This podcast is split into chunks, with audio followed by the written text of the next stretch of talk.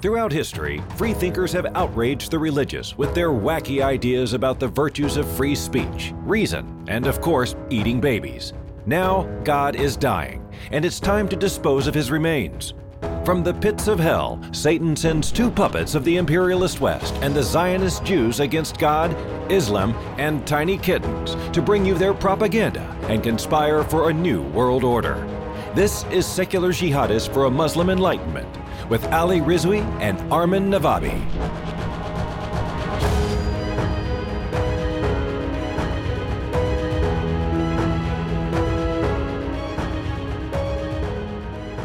Welcome, everybody, to another episode of Secular Jihadists for a Muslim Enlightenment. My name is Ali Rizvi. With me is Armin Navabi, who you just heard, uh, you know, to, expressing his his frustration with uh, my whole headset situation. Armin, how are you?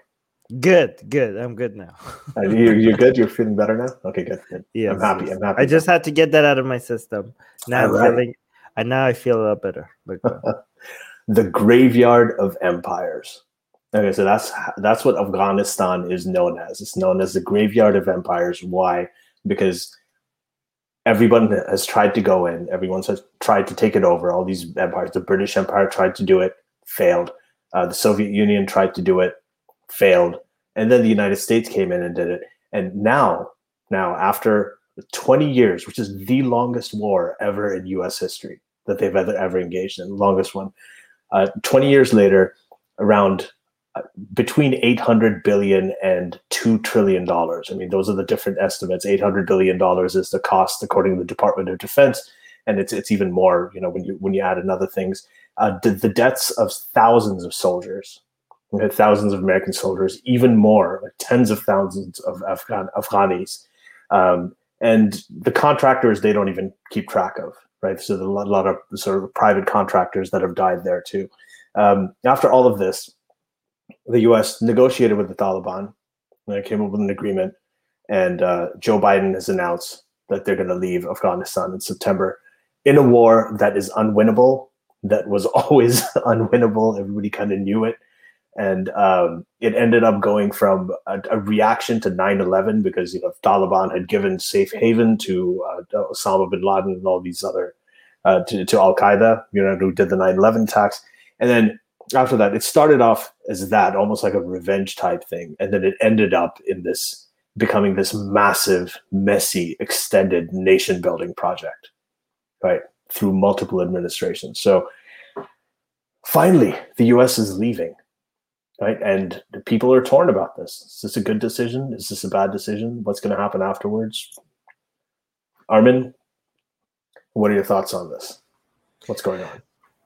Um, my thought is that a lot of people seem to turn this into a binary um, black and white thing on whatever side they're on without mentioning how messy and how horrible the cost is going to be either i mean now the decision has been made but before this decision was made when the people were that were on the side of us leaving were making it so, uh, you know,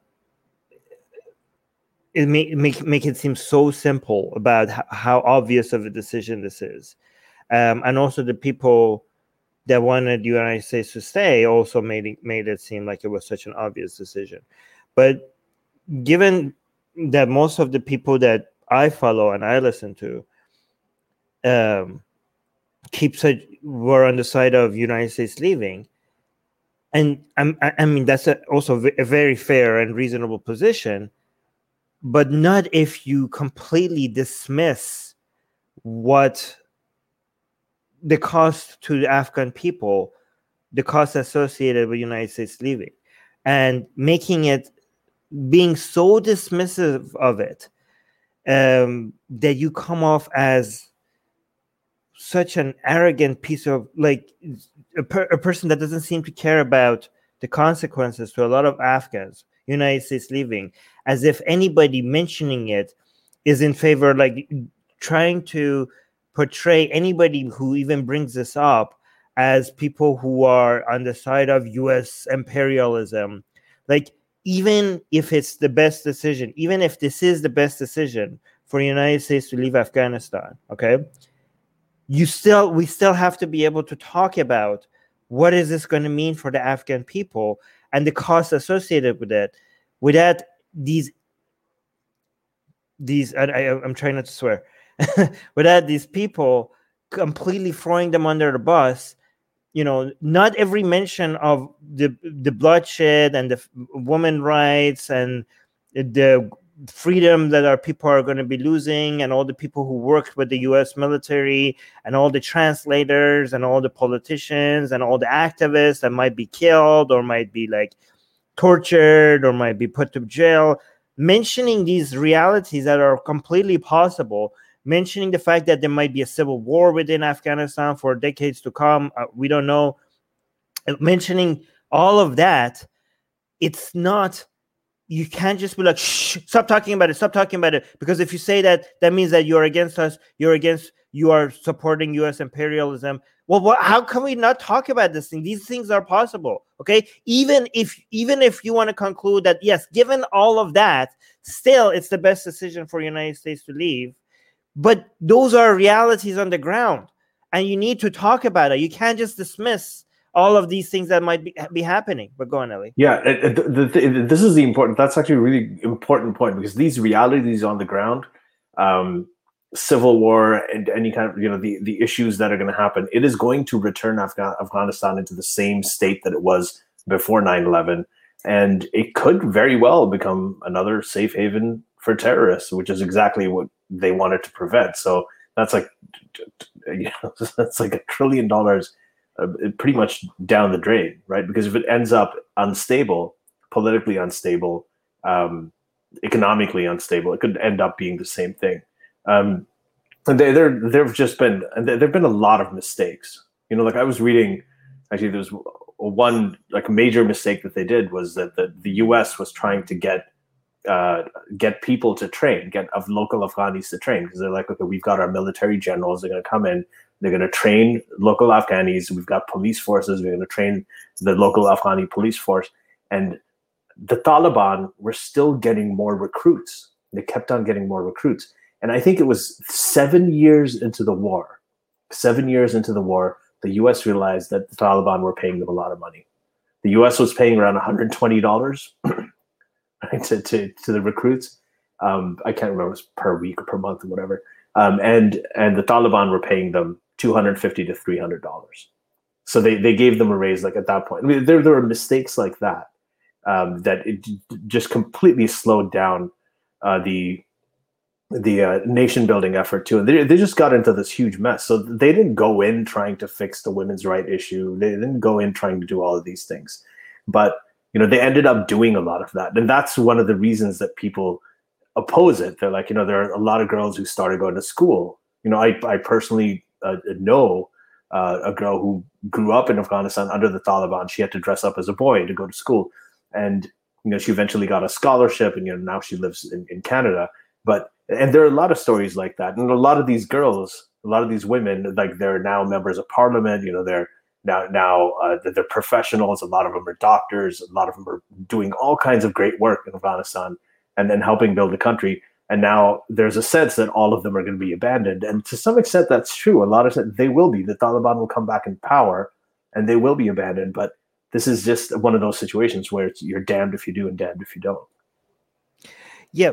So again even don't just dismiss there right now many there are many many many afghans who are terrified yeah. who are terrified about united states leaving afghanistan they are they, i don't i don't know if people understand how the panic right now in afghanistan associated with this it was the the whole process of leaving um is being done so hastily and without proper planning thanks to uh, Trump, by the way, which I'll get back to that as well. Of course, I'm gonna.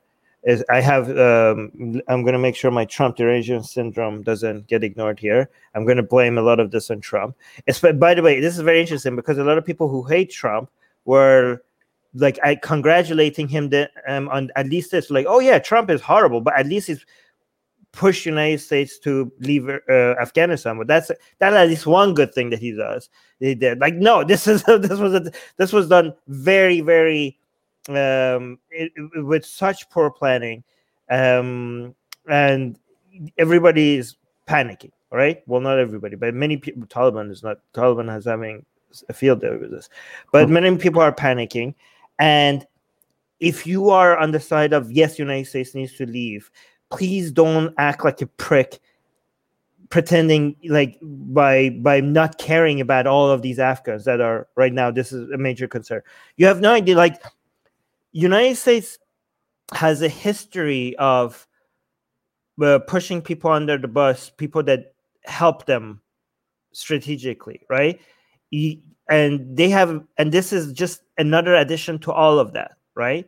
Like whether it was like with Bush Senior, um, with the people who raised up against Saddam, and he betrayed. He basically abandoned them, and Saddam came after them without any support that they thought they're going to get from Bush. Whether it was the Kurds um, in Iraq that were abandoned, whether like people who strategically helped the United States, and whether like now in Afghanistan, all the all the experts and the translators and all the people that very, were very strategic to United States military while they were there, they're like, bye bye.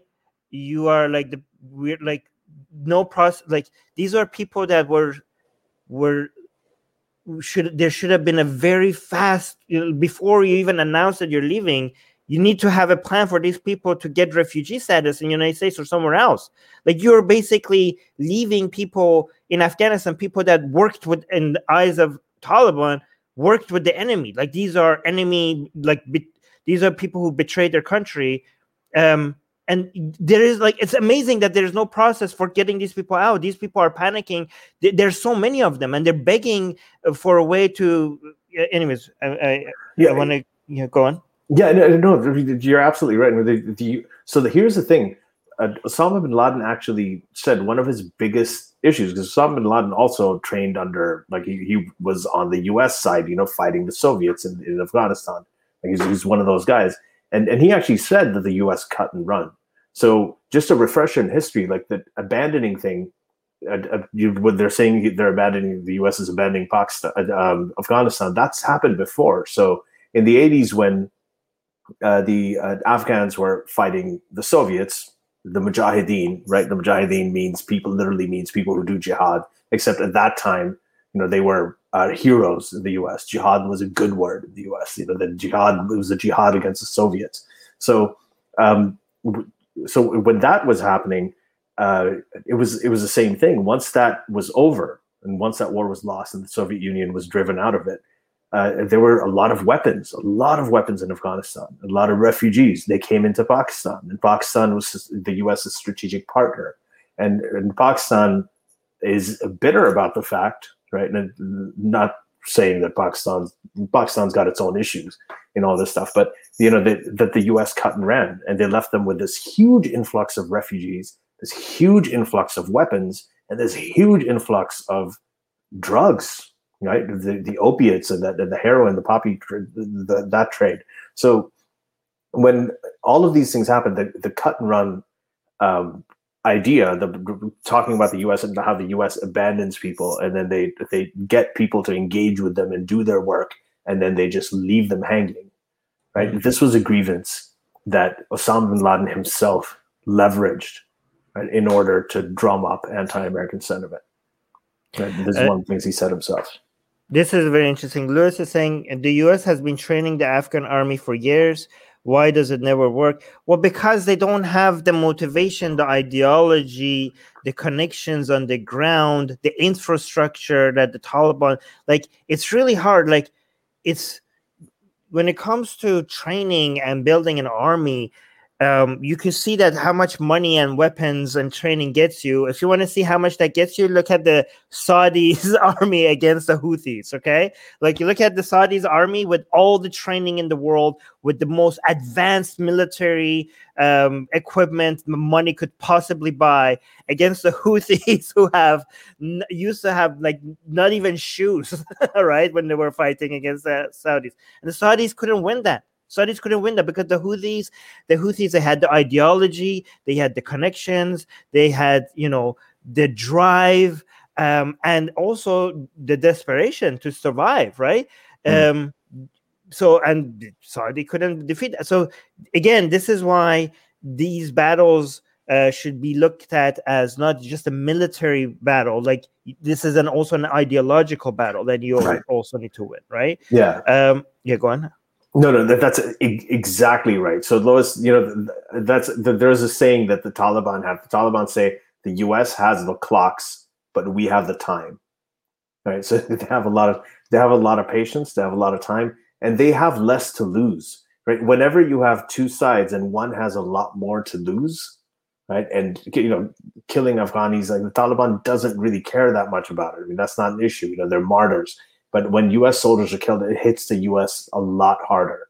Right? The U.S. does have a lot more to lose, and anytime you have one side that has a lot more to lose, you they provide you with more targets. They provide you with more vulnerabilities, and it's uh, they find ways to hit at them. So that's the thing with the Afghan army. Like to train the Afghan army, if America's going to train them, a lot of these people that they're recruiting, first of all, they have to pay them better. Like I said, for the first seven years, the Taliban were playing, paying uh, their recruits more than twice what the U.S. was paying their recruits. So that's one reason it wasn't working. The second thing is, they train them. A lot of these people, you have to first teach them how to read and write.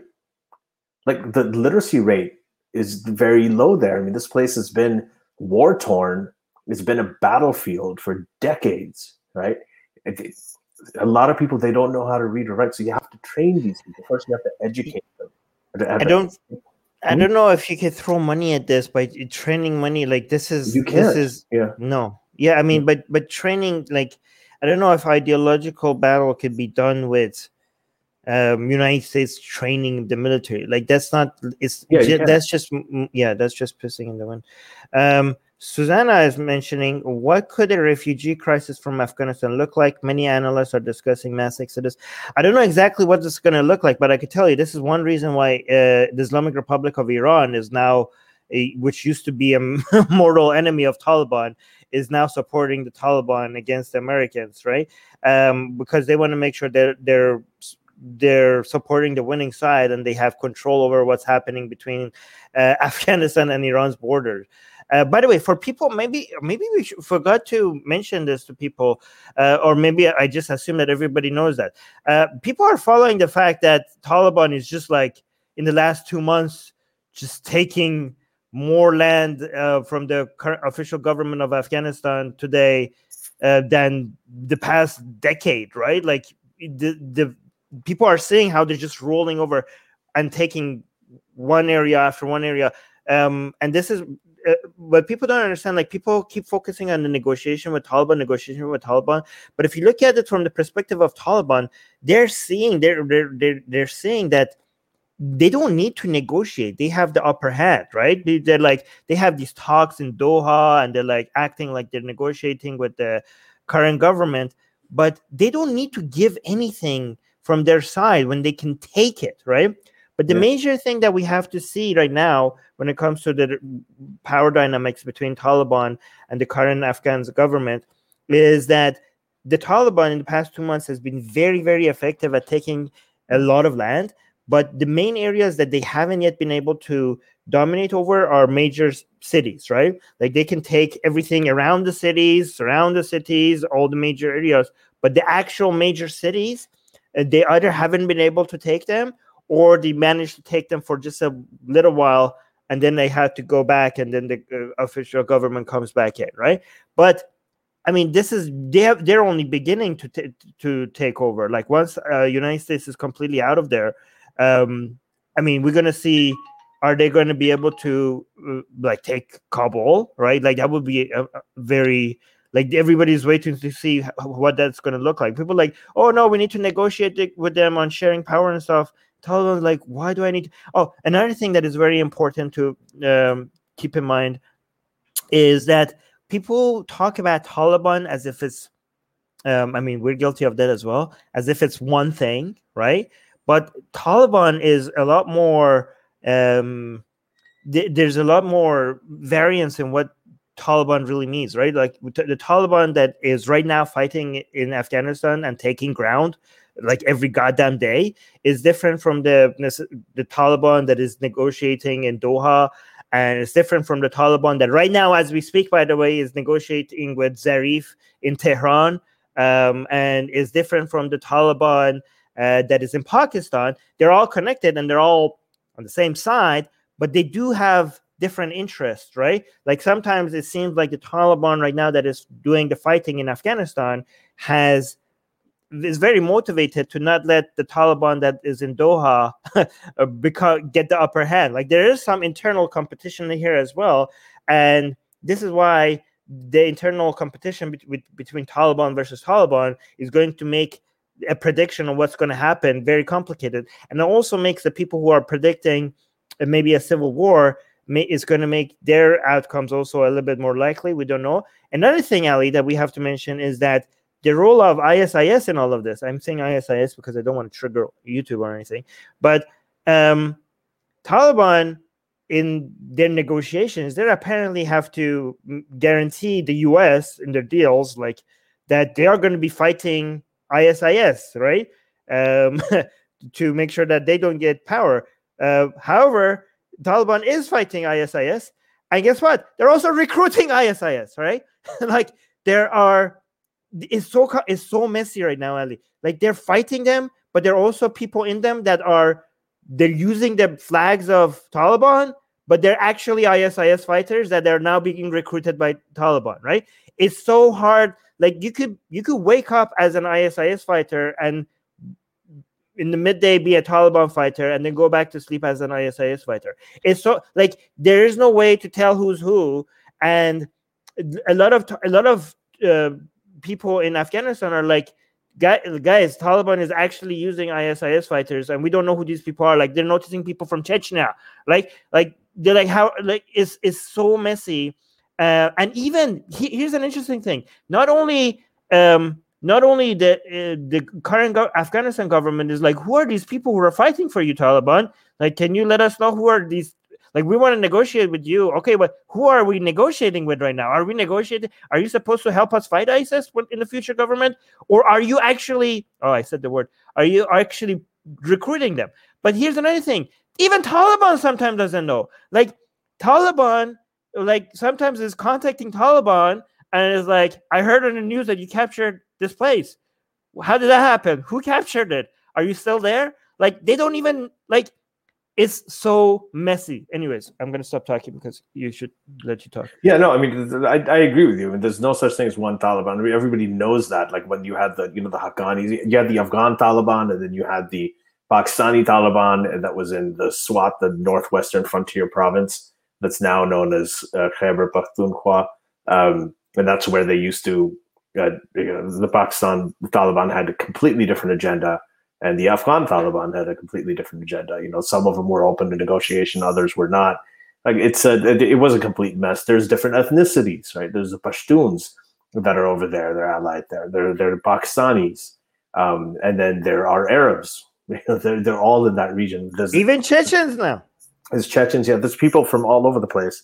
Um, now there and there's these differences in ethnicities, and all of them have they all have different agendas as well. I mean, the local Afghans uh, there, the Pashtuns, uh, you know, they they also have a local, they have a regional, they have regional interests that uh, some of the other factions don't really care about. You know, they're not very interested in you know what's going on locally in Afghanistan, like with Afghani politics. So it's it's it's a it is a very messy thing. So even when you say negotiating with them, um, they and they know this. I mean, Joe Biden, uh, he does know it that it's not gonna. I, I don't know how much it's gonna stick. Like this deal, you can't negotiate. You, you just can't do that. You can't trust the Taliban with making a deal.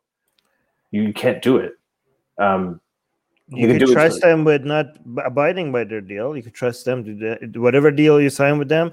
By the way, it's almost impossible for Taliban to abide by their deal. But you know, no, yeah. they, no, because what you you might sign a deal with like the Taliban in Doha and the Taliban in Af- that is on the ground in Afghanistan will like go like, I don't care about the deal you signed. Like I don't recognize the authority of the Taliban that you just signed the deal with. We see this. We we can see there's an area in front of us. We see we can take it over. um, we're gonna take it over, right? Like, it, like even if the person, even if the Taliban that you signed a deal with wants to accept, like, abide by that deal, like, how is that Taliban that you signed a deal with is going to force the, the commander on the ground that just wants to take over? Like, they're not gonna, they don't have control over each other, right? Uh, by the way, Lewis is mentioning something that I didn't know, which is really good. That we uh, uh, Lewis is saying Biden is giving speech tomorrow about getting the interpreters out of Afghanistan. Okay, that's really good. And then, yeah. uh, so that's that's good to know. There, but, there, are a lot more. There's a lot of yeah. there's a lot of people. Like there's interpreters. There's other people who've kind of uh, worked with the U.S. I mean, I think that the who was it in the Atlantic? I think it was George Packer. I, I can't. I think that was the name of the writer who said that uh, there were seventeen thousand people uh, who mm-hmm. had to apply for visa. That doesn't include all of you know the, the women and, the, and all of the other people who are going to suffer if the Taliban comes into power. So it's uh, I mean th- there's a lot there. There's a lot there, and you, and you can't you know you're absolutely right. You can't you can't negotiate.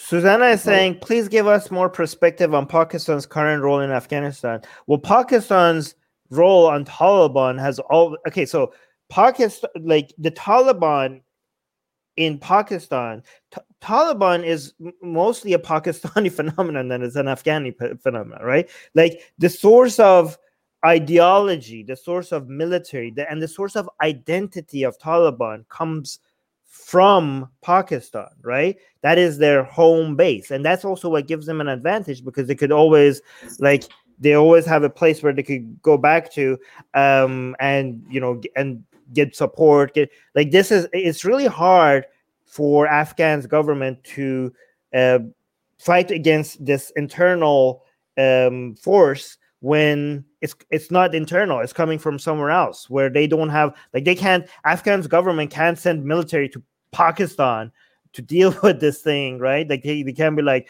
okay guys this is coming this mess is coming from your ground.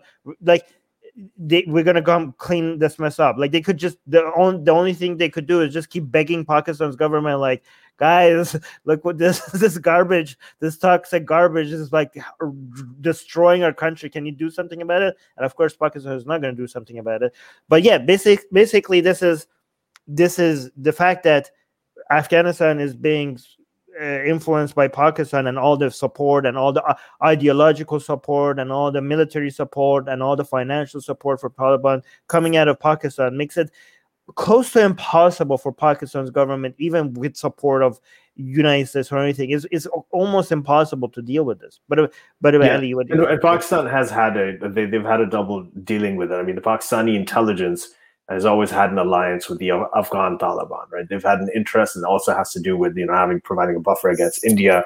Uh, so th- there has been a strategic interest, and they've been allied. They've been working under the scenes.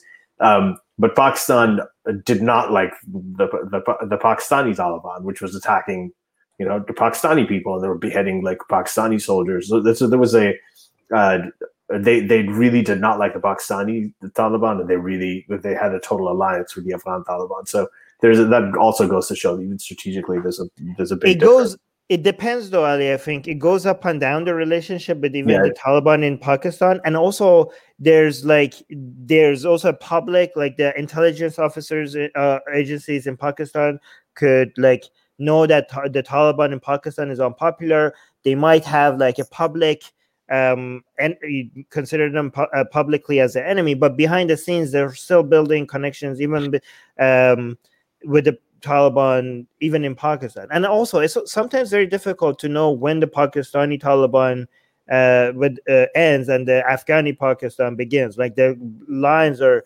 ex- extremely blurry. Yeah, yeah. yeah. Well, that, that's um, what that's what works in their favor, right? I mean, so that's uh, you know, there's, let's see. Um, oh, this is a good one. Yeah. So Lois is saying Guam has agreed to take the interpreters, et cetera, so they have a safe place to stay while their visas are processed. You know, yeah, but the thing is that yeah, I heard about that, um, but right now the process is, is, happening very slowly, right? So this needs to happen. Uh, I I'm hoping Biden like makes like put some fire under this and makes this happen really f- fast. I did the, the thing is that this has this should have been done before the announcement of withdrawal, right? Like the providing of uh, safety for all these interpreters should have done uh, should have been done first before um, all of these, you know, withdrawal was announced and stuff like that, right? Um, it, it, another thing, uh, Ali, I want to mention is Mhm. the role of how screwed up this whole process has become because of uh, Trump's administration, right? Yeah. um, because the way that um, the way what Trump did with like the announcement of leaving of the troops was basically not even a negotiation. It was like a surrender. Like he didn't even like his administration didn't even attempt to get something in return, right? And you know, with, with with while promising all of that, like or very little at least, right? Um, and for Biden, you know, when he comes in, it's you know how when like for example when Obama had to deal with um, Iran and Trump came and f- threw that out, and basically that would make United States uh, dealing with the United States make it seem like you can't deal with United States because you deal with one president and then the next president comes and destroys it. Like that was, but Biden doesn't do it, but can't do that. Like Biden wants to make sure that when you make a deal with the United States, you make a deal with the United States, right? So even though he might have changed the uh, the, the dates a little bit, um, it would be very messy for Biden to start a renegotiation with Taliban when it comes to the conditions for them leaving. Like basically, um, Trump gave a gift uh, to Taliban the way that they uh, announced that they're going to leave without any basically took all the way took all the leverage away from Biden, right? And if some people say like, oh, there shouldn't have been any negotiation, they should have just left. Um, asking for something more in return would not stop you from leaving. Like there could have been a, a lot more. This could have been done a lot more strategically, right?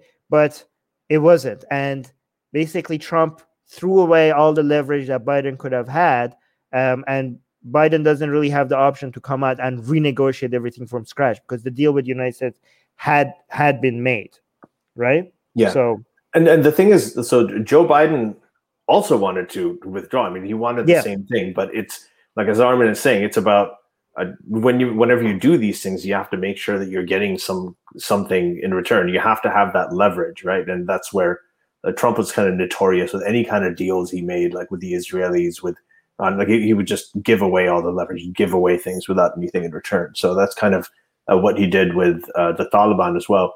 But Biden, you know, there's a apparently Biden was the only only person right during the Obama administration uh, who did not want the surge. You know, when they did the surge in Afghanistan, like they tried to repeat what they did in Iraq uh, because that worked really well. They're like, okay, let's do a surge in Afghanistan. Didn't work as well. So Biden was actually against it, and he had uh, told Obama that uh, you know this is going to lead to a forever war right? You have to don't. He, he told him not to listen to the generals because all the generals were telling him, you know, do the surge, and uh, he was the only person who was telling him not to listen to the generals. Okay, and then what happens now, uh, right, is that, and this is I'll read a quote from this. I mean, this is from an article by Maureen Dowd. so this is a quote from Joe Biden. Uh, he said the main argument. A quote: The main argument for staying longer is what each of my three predecessors have grappled with no one wants to say that we should be in Afghanistan forever, but they insist now is not the right moment to leave. So, when will it be the right moment to leave? One more year, two more years, 10 more years, 10, 20, 30 billion dollars more above the trillion we've already spent? Not now is how we got here. Right. right. Yeah. So, and, and I mean, that's the, the way he thinks.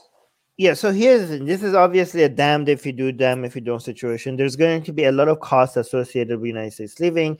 There's also going to be a lot of costs associated with United States uh, either staying or leaving, right? But just don't ignore the, whatever side you're on. Just don't ignore the cost from that uh, other side, and try to find ways to reduce it. Right?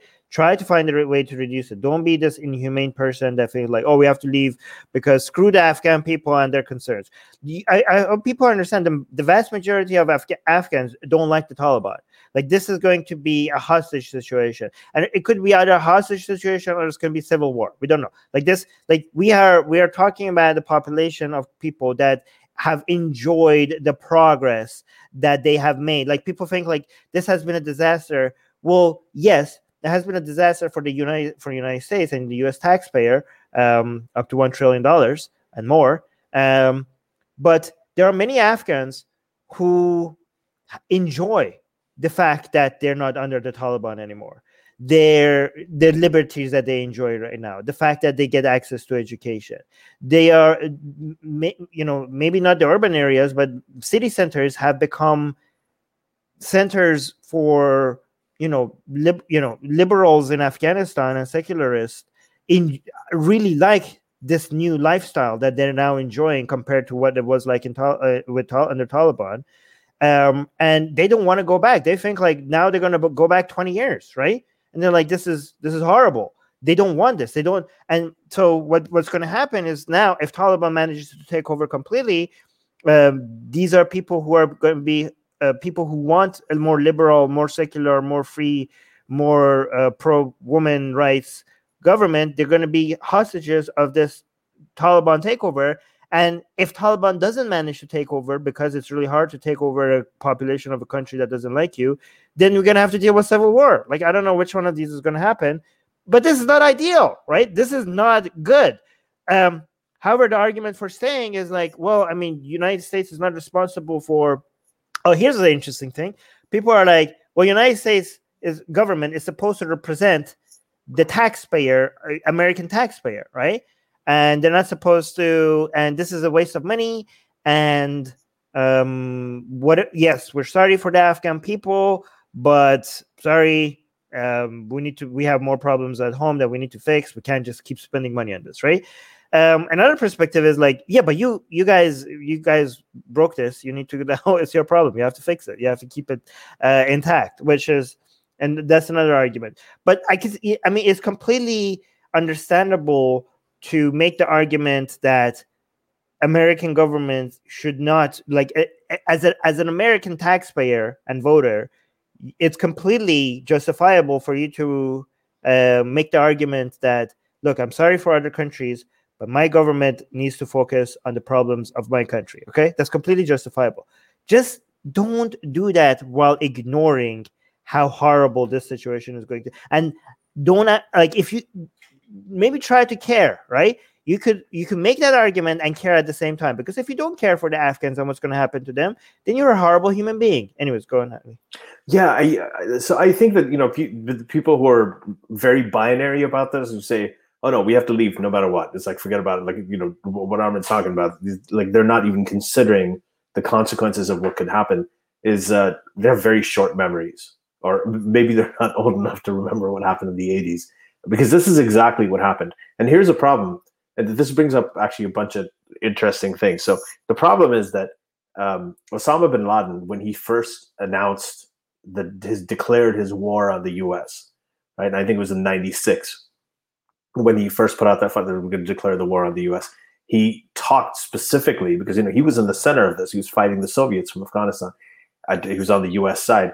He talked specifically about how the U.S. cuts and runs and abandons its people, its strategic partners, and leaves them to fend for themselves. He used that. He had he said that in his very very first announcement about what, what Al Qaeda planned to do, and so now the, the U.S. goes in after 9/11, and 9/11. I know people say it's super super taboo to say that okay the U.S. is to blame, and I'm not saying that the U.S. is to blame for 9/11, but this was a concept. This was a reaction, like the Bin Laden Al Qaeda. This is one of the things that they were going against. Um, so when the when he he said all of this stuff, this is something that they had to prove him wrong. And, and this is what's interesting about this war in Afghanistan is that what did they go in to do? Right? It's one thing to you know you know when you have a war, what's your national interest? Uh, you know, did you go in? 9-11 happened, and you wanted to get back. The Taliban gave safe haven to Al Qaeda, so you go in. So there's a revenge aspect, okay, you want to do that. You eventually, you know, get bin Laden and he's gone and you drive Taliban out, you establish. But then what was the long term goal? Was it just to, and then they stuck around. Why did they stick around? Because, uh, you know, the, the challenge was that they shouldn't cut and run. So they were trying really hard not to cut and run. Like, what what was the purpose? Like this one trillion dollars that was spent. Do you know, Armin? Like yeah, why? I mean, okay. So here's the thing. aside from revenge and aside from this, okay, we got to get them mm, back. Like no, it's not revenge at all. It's, I mean, this place is going to if when, I mean, it makes you could make the argument for why this is beneficial to U.S. taxpayer as well because there's many things that it- it could happen when the United States leaves, right? I mean, this could become a safe haven again for ISIS, right? And people were like, "Oh, you're fear mongering." No, it could be. I mean, it's already is. It could become more of that, right? Um, it could destabilize that area um, completely, which is going to be beneficial to. Um, it's going to be harmful to some elements in Iran's government, and it's going to also be beneficial to some elements in Iran's government. And guess what? It's going to be beneficial to the parts that you don't like.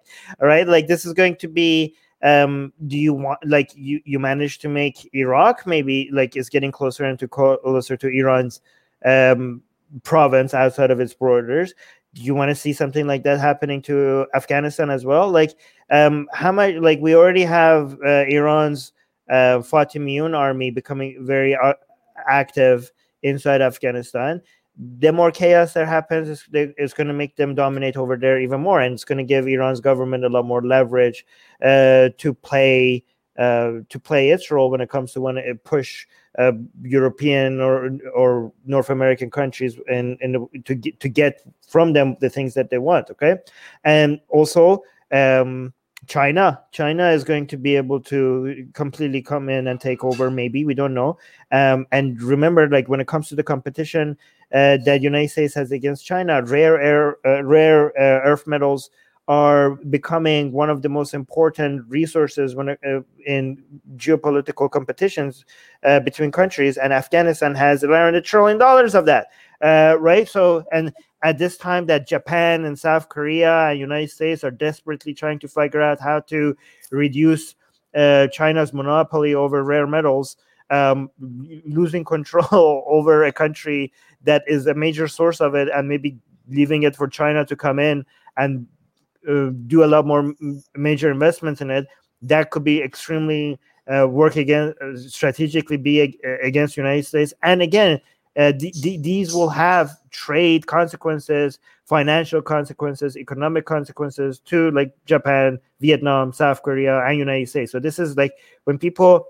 It's easy. It's easy to track the money that you're spending on intervention in Afghanistan, but it's harder to track the economical be- benefits you're going to get in when it comes to being able to create stability in areas like this. And because it's easier for people to demonize intervention like this because tracking the benefits is harder than tracking the costs right? Again i'm not defending this but i'm just saying like those would be those might be alternatives. It's also uh, the us taxpayer is going to find it very very uh, bad op- it's very bad optics if your line of reasoning is like we need the minerals right like people are like wait so we're lo- we're giving blood for minerals like we're spending us soldier blood and you know we're giving lives so that because we could have economic interest so that's basically the optics of making an argument like that is really really bad But they're they're they're right. Look, we're talking about 20 years, all right? If they wanted the minerals, I mean, what the Iraq war was not as long, all right? They went into Iraq. The, the U.S. immediately set up like you know Halliburton was there. There were all these private contractors who were doing all this oil stuff. I mean, the oil interest was there. Ultimately, it wasn't really worth it. Okay, but they did it. At least you could see that happening. After 20 years, when are they going to start on this mineral thing? I mean, that's what I'm saying. Like they they started they got they fought the taliban then after that they started getting into okay well let's, let's work with the women over here okay let's start training the police force let's start educating the local afghans so we can get them into the military and we can you know let's help set up this political system this parliamentary government this democracy let's you know organize the elections and oversee them and make sure that everything's done well let's you know put our puppet Hamid Kar- Karzai in there like they, they were doing all of these things. It was all nation building stuff. They weren't doing the other things that you're talking about, like the strategic interests that you're the other economic interests that everybody theorized. Like if Right. it was gonna if in 20 years, when are they gonna when were they gonna start on that? So actually, it's very interesting because we say that because like when the, when the Russians were in Afghanistan and eventually they had to leave, you could see the mark that they left. Like the infrastructure, the Russian infrastructure is still visible to this day. Like they actually changed, they built stuff, right? But now that the Americans are leaving, they left nothing behind. Like there is no like they, they they're leaving no mark other than the only thing that they they have to show for is military bases, right?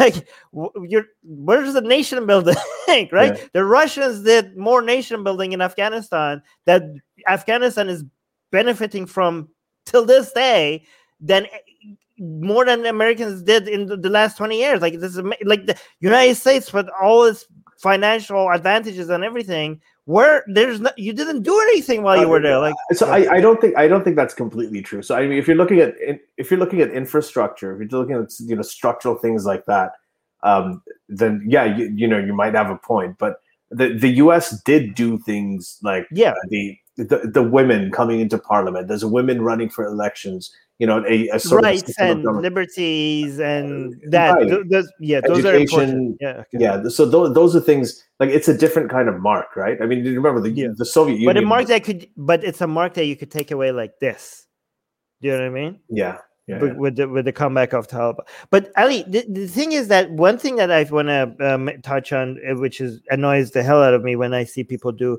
is this black and white thinking when it comes to intervention. Right? Like people yeah. like this intervention cost us. It was bad, bad intervention. Therefore, all intervention is bad intervention. You know what I mean? Like, oh look, we intervened here bad, and it cost us. We intervened over here, and it was a bad idea.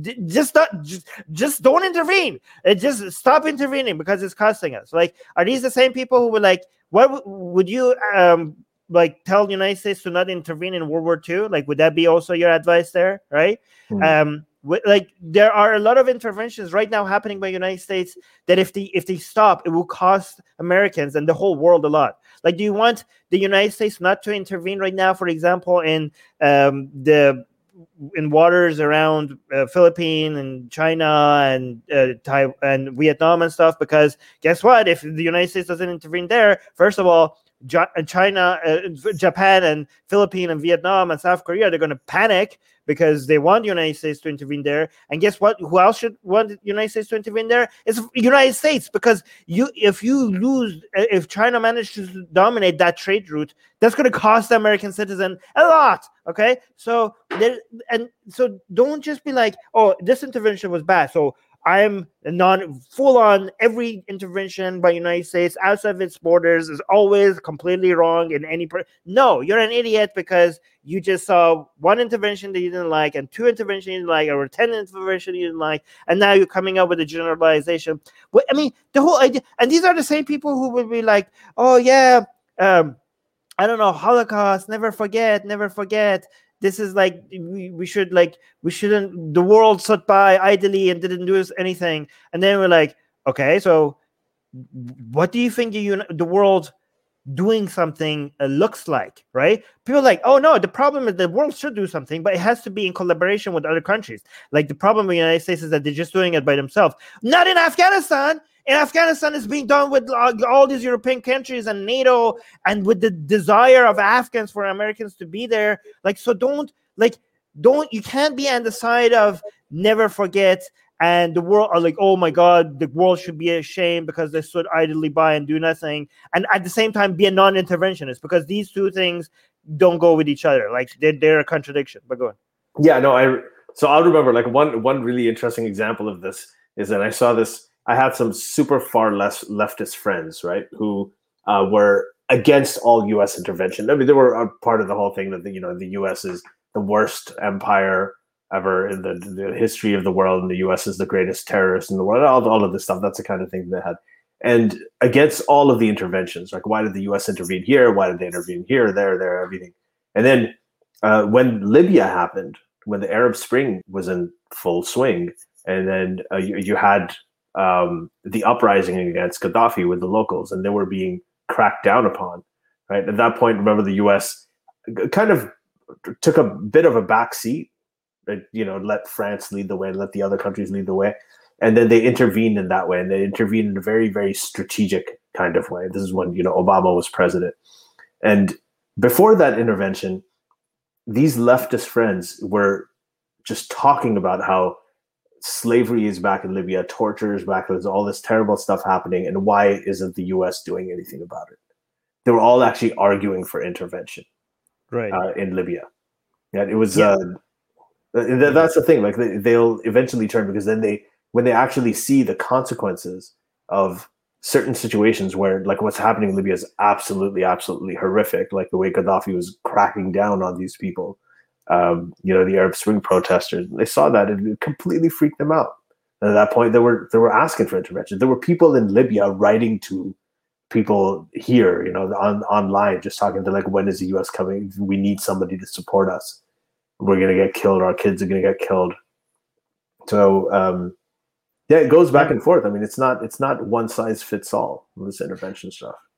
Yeah, the best the best solution to the best response to bad intervention is um, smart intervention, right? Not no intervention. Mm-hmm. Um, let's read some music. Like uh, he has some interesting comments. Yeah, he's got some. So music guy twenty saying yes, the younger generation came from Pakistan and moved back to Afghan, Af- Afghan and became the Taliban when they grew up. But everything they learned came from their stay at Pakistan during the war with Russia. Yeah, this is true. So this is around the time that the, that all of the madrasas were opening up in Pakistan. So the Taliban was actually, you know, people get this mixed up. A lot of people say that U.S. created the Taliban. It was actually Pakistan and the ISI, the Pakistan's intelligence, that created the Taliban in that sense. And yes, they were allied with the U.S. They're strategic partners with the U.S. when they did it. And the word where it comes from, we've talked about this here before. You know, there were plenty of madrasas that were opening up, these religious schools, and they were training these kids. They were basically getting kids and and people put their kids in these religious schools because these things are getting Saudi funding and they're getting, you know, they're they're very very nice buildings and um, they, usually have to pay for school for primary education for their kids. If they can send their kids to a school that's totally free in a nice building and their kids are going to learn to read and write, people would do that. So lots of kids went to this, and talib means student in Arabic and in Urdu, and I think in Persian too, right, Armin? And and the plural for talib uh, for student is taliban right? So taliban just basically means students. These were the students of these madrasas. And from pakistan they went into afghanistan. There were a lot of pashtuns uh, who were part of this too. And so yeah that's absolutely true. That's that that is how it happened. Uh, music guy is saying Trump wanted to pull out of everything, basically even Syria. Yeah, guys, even even if you're on the side of uh, United States pulling out of here or there, uh, there's a right way to do it and there are wrong ways to do it. Like mm-hmm. there are more strategic ways and better planned ways to do it. Like you you, you could don't be like just because on your you're on the side of pulling out of these countries don't just support somebody just because they're doing it because you could do it in a way that is absolutely horrible for everybody involved. Um but um oh and another thing ali i want to touch on before we uh before we leave is i'm very interested to see uh, Iran's role in all of this because, I, as I mentioned to you right now, the Taliban, some officials uh, in uh, right now are in Tehran talking to uh, Javad Zarif, Iran's foreign minister, which is very interesting because I'm I'm listening to Afghan officials and the, the way they're describing it, and the people, um, the people, a lot of Afghans. Um, current government hates the fact that Iran is talking to Taliban because it's giving or anybody who's talking to uh, uh, like they hate the fact that united states talks to taliban they hate the fact that iran is talking to taliban because it's giving them legitimacy and authority right? And they think like the fact that iran's foreign minister is sitting with the taliban and negotiating with them is a major betrayal of the current afghan government uh, but basically, Iran's government is seeing the writing on the wall. They're like, this is going to be the government, so we need to make sure. And the, the, the, the thing that they're highlighting, the current Afghan politician, is like, Taliban was like attacking you guys. Taliban killed your journalist, uh, like Iranian journalists. Um, and now you are sitting with them as if you're buddy buddies, right? Um, Iran before before the invasion Iran's government considered Taliban like a radical group that was there were mortal enemies with Taliban because because Taliban's ideology considers Shias to be heretics and all. Um, and also when when the invasion happened, um, Iran's government and United States were on the same were on the same side against the Taliban. Like they were working with each other against the Taliban, right? Um, but now that um, Iran's policy is mostly like removing it doesn't removing United States interest all so that they could, you know, sneak in. Um, they're supporting everybody and anybody that is pushing back against Americans, um, which now seems to be including the Taliban. uh, which is very interesting because you can see in uh, Iran's newspapers, like the ones that are closer to the regime, they're now whitewashing Taliban. They're like the new reform Taliban. they're like they're trying to market Taliban as this entity that is Iran's government it could potentially support, especially now given how uh, you know how much it, it's in their advantage to be anti-American. But it's so amazing because just like two decades ago, these people, Taliban and Iran's government, could not see eye to eye on anything, and now they're like, now they're like cooperating with each other. So, um, but yeah, so that uh, would be interesting. Yeah. Also, yeah. Louis, saying you want to say something on that before we read? No, no, it's good. I think you covered it. Uh, Lois is saying, what is the relationship between the Mujahideen and the Taliban? Right. So, um, yeah, that's a good question. I mean, a lot of people. Are, yeah, go ahead. Mujahideen is, I think, a more of a general term, and it was an earlier. It, was more foreign to uh, to Afghanistan than the Taliban, right? Mujahideen right. were like came out of like uh, Saudi Arabia and other places. Um, it was in the initial movement to fight back against the Russians. Uh, it was working. It was a group of people that worked with the Afghans. It was basically the Osama bin Laden of the world moving to Afghanistan as a way to save um, Muslim land from these atheists that are like that are yeah. That are basically there, and they, they consider that such a horrible thing that they wanted to unite the Muslim world in saving this Muslim land from. Uh, you know these heretics right which is but taliban is more of an internal like I'm, when i say internal i know there's pockets and like just that area um people from that area people more local I, that's my interpretation yeah right? there's no there's and so that all of that's true but there's a, little bit more so the mujahideen was a, like sort of a traditional this group uh was working with the us was much more organized fighting against the soviets as armin said um, funded by the Saudis, yeah. Funded by the Saudis and, and the United States. I mean, the United States was like fighting yes. this war against the Soviets, and that was the thing. Like these godless uh, uh, peace Soviets, you know, we have to unite against them. The U.S. was in the middle of this huge religious fervor at the time too. So it was a it was a big thing. That was the Mujahideen, and the Mujahideen broke up into different factions, right? I mean, eventually got big, and especially after the U.S. left um, right. and cut and ran, and there were issues with it. So if you remember, if, if you recall, around the time of 9-11 a few days before 9-11 they went and they killed the leader of the northern alliance right? So northern alliance was also these were also part of the mujahideen who opposed the taliban. And the taliban brought in al-qaeda. The northern alliance was against that. Uh, so the northern alliance also provided a little bit they were allies with the us some of these people there's a minority that were kind of weak um, uh, when the us came in uh, to afghanistan to fight the taliban so yeah, you know there were different factions, and the Taliban was one of these factions, and they weren't fond of a lot of what the Mujahideen did. The Mujahideen had also a traditional kind of jihad where they were just working; they were much hmm. more organized. The Taliban had sort of like a broader, it was a little bit more disorganized and more sort of, uh, you know, what do you call it, grassroots and um, decentralized in a way at the time when it started.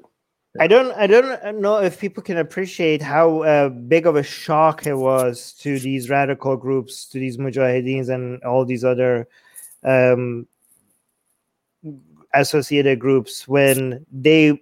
Ali, be careful! Your microphone is hitting your uh, beard out. Mm. Um, how big of a shock it was when they had managed to unite the Muslim world to not the Muslim world, sorry, these radical groups to go to Afghanistan with the message that we have heretics on Muslim land and we cannot accept like this is a tragedy this is horrible. Muslim land has been invaded by these heretics. And if there's anything that should unite us it, it, in to do jihad is this. Uh, so we need to go there. We should all come here. We should all unite from all, all the muslims from everywhere any muslim fighter from anywhere in the world come join us in Afghanistan so we could drive these heretics out, right? And when they were there and they did that, then what happened is Saddam invaded Kuwait and all that, and Saudi Arabia was like, "This is horrible, and we need to fight back against Saddam." And like, hey, Americans, come to Saudi Arabia. Not just Americans, okay? Soldiers, American military, to not go on just a Muslim land, the Muslim land, the most sacred la- Islamic land of all, opening it to a country to the mili- a military that is supporter of Zionists. Infidels, like, yeah. Not just not just okay, not just any Muslim land, the Muslim land, not just any infidel, Zionists supporting infidels, and their military. I mean, their minds have must, must have been blown. Like we're here, like we're fighting over Afghanistan, which is like such a like we told them everybody that this is such a horrible thing that there's heretics here. And back at home, where we came from, they're opening the door to Americans. Like they yeah. were so this is like this is when Wahhabis turned so like these Wahhabi movements became so anti a House of Saud. Uh, that like, was actually the main reason that Al Qaeda was formed. Okay, so Al Qaeda, like for those for reference, I mean, I think a lot of people know this. In Mecca, for instance, in Mecca, the holiest city for all Muslims, non-Muslims are not allowed. There are signs like non-Muslims have to turn away well ahead of time. They're not allowed in Mecca because Mecca is supposed to be land only for Muslims. It's pure. Bin Laden, right, and Al Qaeda, they felt that way about all of Saudi Arabia. They felt that way, way about the whole thing. They, they thought that all of it should be treated as Mecca. There should be no, you know, and especially when you had the infidel army coming in, right, to fight, then that became that became a really really big issue. Um, they, so that's. Hmm? Do they still have those street signs like when you go on the highway and you get yeah, close yeah, to Mecca? Yeah. Okay, so let me tell you. Uh, when you're if you're driving in Saudi Arabia and you're on the highway and you're getting close to Mecca, the street signs will tell you that if non-Muslims need to take this route because this route that you're taking, like you need to take an exit here if you're not a Muslim, because non-Muslims are not allowed in Mecca, and this is getting too close to Mecca. So you need to make sure you take the exit if you're a non-Muslim. That's yeah, yeah. it is. Yeah, it's so it's like that. But anyway, we're we're on time right now. We're at time. Yeah. Okay. And yeah. Thank you for uh, everybody for listening to this. I think this was yeah fast. I this is a really fascinating topic, and we're going to see what happens. I mean, the withdrawal is supposed to happen in September. Now, uh, if, if you like what you hear today, I mean, please do consider going to patreon.com slash SJME, where you can become a patron for less than a, a dollar a month, and you can get uh, for as little as a dollar a month. Sorry, and uh, you'll get uh, five to six episodes uh, every month, and uh, you know you can engage. You can ask your questions in advance, and we will get to your questions first if you do ask them in advance um, on our Patreon page. Uh, Wait, and... let me let me be let me be more clear about what you get as a patron. Okay, so first of all, if you're not a patron, you're listening to this uh, the audio version of this uh, later. So if you are a patron, you get to watch these live with us and have a conversation with us, like you saw we had some people in the live chat right now. So patrons get to watch this live, um, um, and the video version of it. And also, patrons uh, get to because a lot of patrons like, hey, I'm a patron, but I don't my questions don't get asked because I the, the times that you're doing this live, I'm working or I can't make it live. Uh, so as a patron, you get to ask your questions ahead of time to make sure that whatever questions you have about a certain topic um, does get addressed, even if you can't make it uh, live or uh, watch it live with us, right? So that's the two main advantages that patrons get. The third thing is that you will support the show, which is also very nice, I think. Yeah, and just on this topic, read the history. Read the history just a few decades ago. Just read it if you want to get some information on what's happening right now and the significance of it and why this is not binary and why this is really really complicated this kind of decision. And th- there really isn't one side to take completely if you're a rational independently thinking person.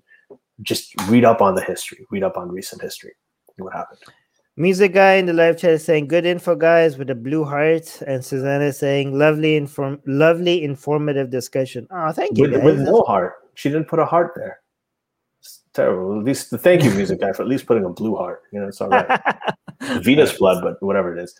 But anyway, uh, thank you everybody for joining us, and uh, we will see you next time. Bye, guys. Be best. Be best. The secular jihadists have been made possible thanks to the Illuminati and the covert support of Israel and the CIA. That's what we have been told, but we haven't received our checks yet. If you like what we do, please support us. Share the podcast with your friends. Write and tweet us with topic and guest suggestions. Or head over to secularjihadist.com and give a dollar or more for exclusive access to live video. Have your questions read and answered on the air, and more. Till next time, may the flying spaghetti monster be with you.